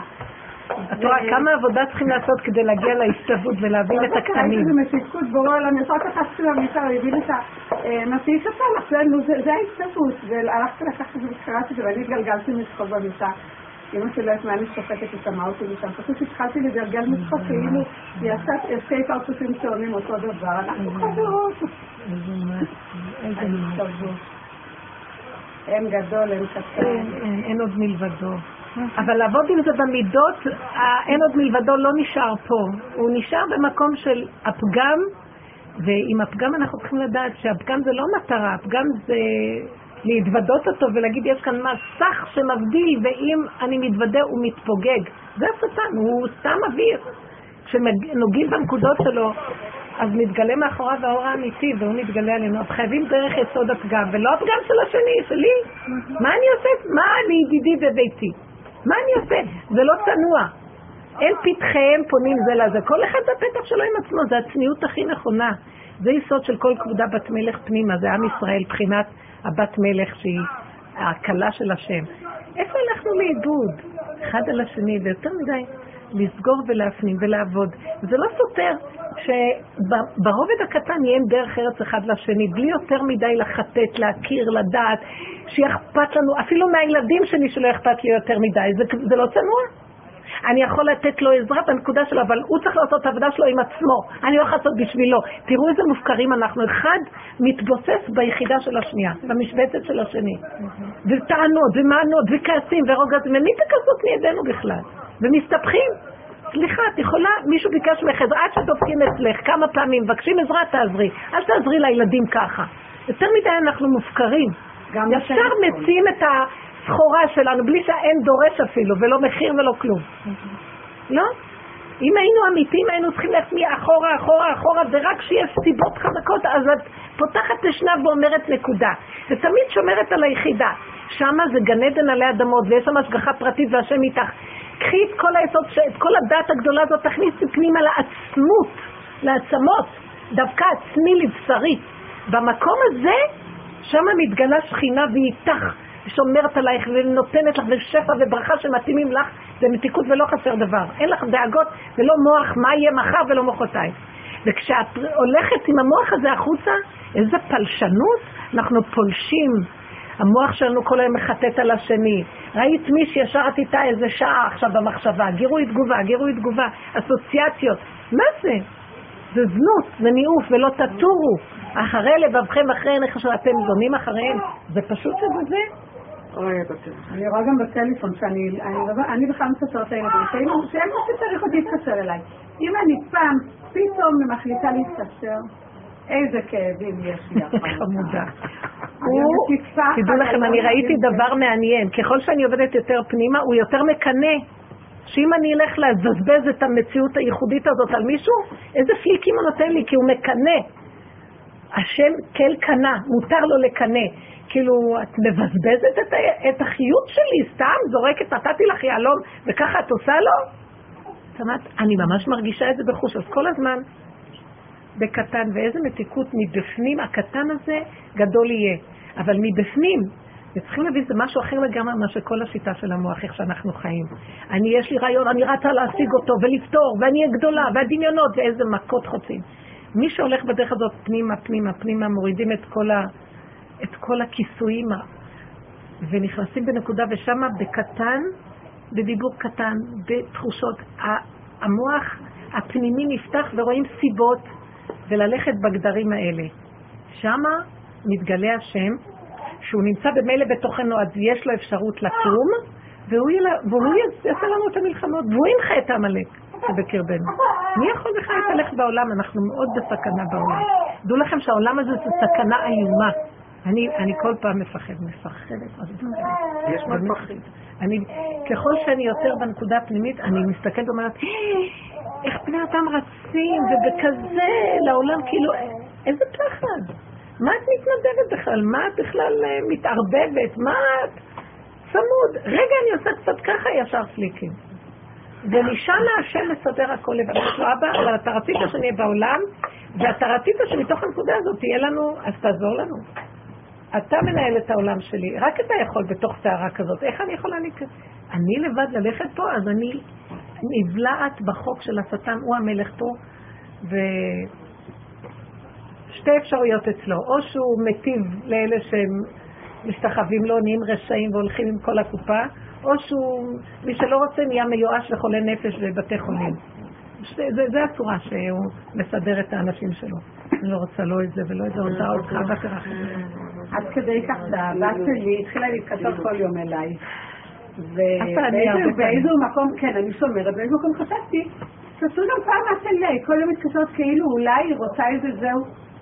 אז התקשרתי, איזה כאבים היה לי, השם לא נותן לי. תתקשר כל יום ואת לא תתקשרי. כן, את לא חייבת גם לענות כל יום, מה צריך כל יום לדבר? כן, אני עושה לי לעצמם, מה יש להגיד? זה כל כך הרבה, מה יש לנו כבר להגיד? קשקושים, כן, לא, לא, הרבה דמיונות. כן, נכון. תכלס שיהיה, מה את יכולה לתת לי שיהיה טוב לי, ומה אני יכולה להטיב לך שטוב לך ממני, אה, אה, כן, אינטרסים פשוטים זה בסדר. בסדר, שנהיה נהנה אחד מהשני, אבל בצורה של כללים וחוקים פשוטים.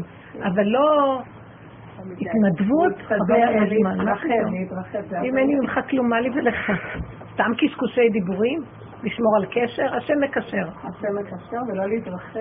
אנחנו שייכים לכיוון אחר. אם עובדים נכון ויורדים ויורדים ויורדים ויורדים, זה העלייה. מנקים את כל הספיחים של עץ הדת המסריח, זה שיגעון. היום העולם מסתבך ולא יודע מה לעשות עם זה. כאילו יש פתרונות שם. כאילו יש ממשלה, הכל כאילו. כאילו יש אנשים שיודעים מה לעשות עם המדינה, כאילו יש לנו מי שמגן עלינו, כאילו, הכל כאילו. ובזכות אנשים שעובדים ככה הם מביאים שכינה לעולם והשם ישמור על עם ישראל. אבל הם חושבים שזה בגללם. יש לי לפעמים כאבים. אני אומרת לו, תגיד להם שזה בגללי. ואתה נראה לי משהו מספיק תמיד. כאילו, הכל כאילו, כי זה לא נכון, אבל כאילו בטבע היא יותר רצינית הבת שלי, ואני אוהבת של צחוקים. אז כשהיה תקופה, אז כל צחוק שלי הלחיץ אותה. עכשיו היה איזה יום מתקשרת אליי, לא מתאים בכלל, לא בטבע, השם ערך שהוא, היא התחילה לדבר איתי עם צחוקים, ואני עונה לה עם צחוקים, וזה חצי שעה, מהכל אה, צחוק. אבל היה כזה, אמרתי, השם, מה אתה עושה פה איזה... פשוט היא אמרה, אה, כן, בסדר. ואני אומרת, אה, מה את אומרת? כאילו, אה, צחוק פורי מכל דבר. טוב, לא חשוב. כן. קטן, ואל תרצי להבין גם. לא, אני לא רוצה להבין. כי אם תתחילי להתעמק בזה, זה גם... אני עכשיו רק אומרת את זה, אפילו לא התעמקתי כן. בזה. ככה סגרת עניין. אני גם לומדת מאוד מאוד לא לתת למוח אחרי מעשה להתפזר. נכון, היה, נכון. אני לא מבינה למה. אני לא מבינה, לא חייבת להבין, לא, לא צריך כלום. הלאה, הלאה, הלאה. לא לעשות עניין מכלום. כן. עניונים, מה? לא צריך. לא, עכשיו זה בא לי שכאילו ברגע שאת... את חיה ככה, אז בורא עולם רוץ את ה... כן, הוא יצחיק אותם, הוא יסדר, נסגר הטלפון, נסגר הלך. עכשיו כן. אה, משהו אחר. פתאום הוא מוציא מרצינית. לא, כי אני אמרתי לכם שבטבע עץ הדת עושה אחד ועוד אחד שווה זה וזה. כן. ואילו אצל השם זה אחד. אחד, אחד, אחד. נקודות. טוב, ולא לחבר. נגמר והלאה, נגמר והלאה. לא להתעלק ולהאחז, ואחר כך מתחילים מכות. כי המסע, הדרך, אנחנו עושים, ויהי בנשוא אהרון. השם נוסע, אז אנחנו עושים איתו, וזהו. זה המקום של הישרות האמיתית, ועשית הטוב והישר בעיני השם, שהוא נתן חוקים ומשפטים, אז אם כן אני אלמד את החוקים והמשפטים וזהו, אז הנה לא, הנה מקיימים חוקים ומשפטים ואין לנו השם. אז משמע שחייבים לקיים את ה"ועשית הטוב והישר", שזה הישר זה הישרות בין ימין לשמאל, הקו האמצע, בעיני השם, ברמה הזאת, זה הגדר לקיום המצוות. כי אם אין את זה, אנחנו גם הולכים לאיבוד, בכל התורה כולה. וכן, ולכן לא סובלים את הדת. כי הם קולטים שמשהו לא בסדר. אנשים, חבל, יכולנו להעיד את כל העולם על דת ישראל, וזה לא נשמע טוב איך שאנחנו נראים. כי באיזשהו מקום אה, היא דת צנועה, כי אנחנו לא הולכים עם המידות באמת ומראים להם את הישרות והאמת שיש בזה ואת הגילוי של השם והאמונה. ואז כולם יכירו וידעו כל יושבי תבל. כי לך תכרע כל ברך שלה כל השעות. אבל אנחנו הולכים כאילו עם הדת, הדת הזאת היא לא באמת. יש שם הרבה דת, ויש שם הרבה שכל של אמת, אבל במציאות אנחנו לא מיישמים את זה נכון. וזה עושה חילול השם. יש כאבים. השם יזכה לנו לתשובה שלמה ול, ולגאולה שלמה, גאולת הפרט, ואחר כך תהיה גאולת הכלל. פתאום יהיה גאולת הכלל. אבל זה מתחיל מגאולות הפרט. טק, טק, טק, טק, עוד אחד מבפנים. רב אושר היה אומר, הם היו עשרה איתי, כאילו, קול של השם אומר, הם היו עשרה איתי כבר, כמו סדום, לא יחריב את העיר, חבל. אז לא צריך הרבה, וכל אחד הוא מאוד חשוב פה. את, ואת, ואת, זה חשיבות לא לזלזל בכוח הפנימי שיש באדם. אין אף אחד בעולם יותר ממך. בשבילי נברא העולם. וחובתי בעולמי כלפי הנקודה הזאת. וזה עושה אור גדול בעולם. אני זוכרת שאחרי שהיה לי את היצורים עם המוסד שלי, וזו הייתה תקופה שהייתי יוצאת לצעוק הרבה כאלה כאבים. איך, איך, איזה, איזה רשעות גיליתי בין האנשים שעבדו איתי, ואיזה חוסר נאמנות. ופעם אחת שיצאתי לצעוק, הייתי בשמואל הנביא בלילה, היה כיף שם בשקט. אז כאילו נתן לי, כאילו אה, התגלה לי איזה כוח, איזה, כמו חיזיון פנימי עמוק בנפש, שאומר לי, מה את צועקת על החוסר אה, ישרות שיש פה? את לא מבינה שהעולם הזה כולו שטן? זה לא היו מילים, זה היה תובנה מיידית. אה, הכל שטן פה. חוץ, ואז הוא הראה לי, חוץ מחוץ דק שצדיק אמת עושה בעולם שאני אוכל להיכנס בו. או שהוא מגלה אותי דרך החודה כזה. אין כאן כלום, את לא מבינה שזה הבית שלו, וזה החוקים שלו, וזה ארץ תלעובות, וזה מעוות לא יוכל לתקון, זה עוברי בעמק הבכה. מה את בכלל חושבת שפה זה נווה שאנן? זה נווה התלאות. למה את כל כך, מה את כל כך כאוסל אין אמת פה ואין ישרות? מה חשבת שזה פה? לרגע רק הזזתי את הלוט והראיתי לך מה נמצא פה. זה היה כל כך ברור, על מה אתה מלאה בכלל פה? מי פה, מה כאן הכל בכלל? טיפש מי שמנסה לעשות פה יושר, אבל עם עצמך את יכולה לעבוד ולעשות לי, להצטרף, לעבות את החוט הדק, הדקיק הזה, ושיהיה לי מקום יותר, כל פעם קצת יותר. אם יהיו עשרה, אז החוט יהיה קצת יותר, מספיק לי להיכנס. זה הכל. אבל שהוא יבוא ויסדר, אי אפשר כאן. זה מעוות בטבע. זה כוח מדי גדול של רע שהתגשם. זה פשוט. איך את יכולה לראות מה שנעשה בעולם? השם יזכה לנו שדרך המקום הזה נכניס טיפה של אור, מגרשת הרבה חושך וגילוי השם וגילוי האמת ברכות, ויום אחד פתאום יהיה איזה חידוש גדול בעולם. בזכותכם. תודה רבה לכם. רבנית, לגבי החבילה שלי. רבנית, לגבי החבילה שלי.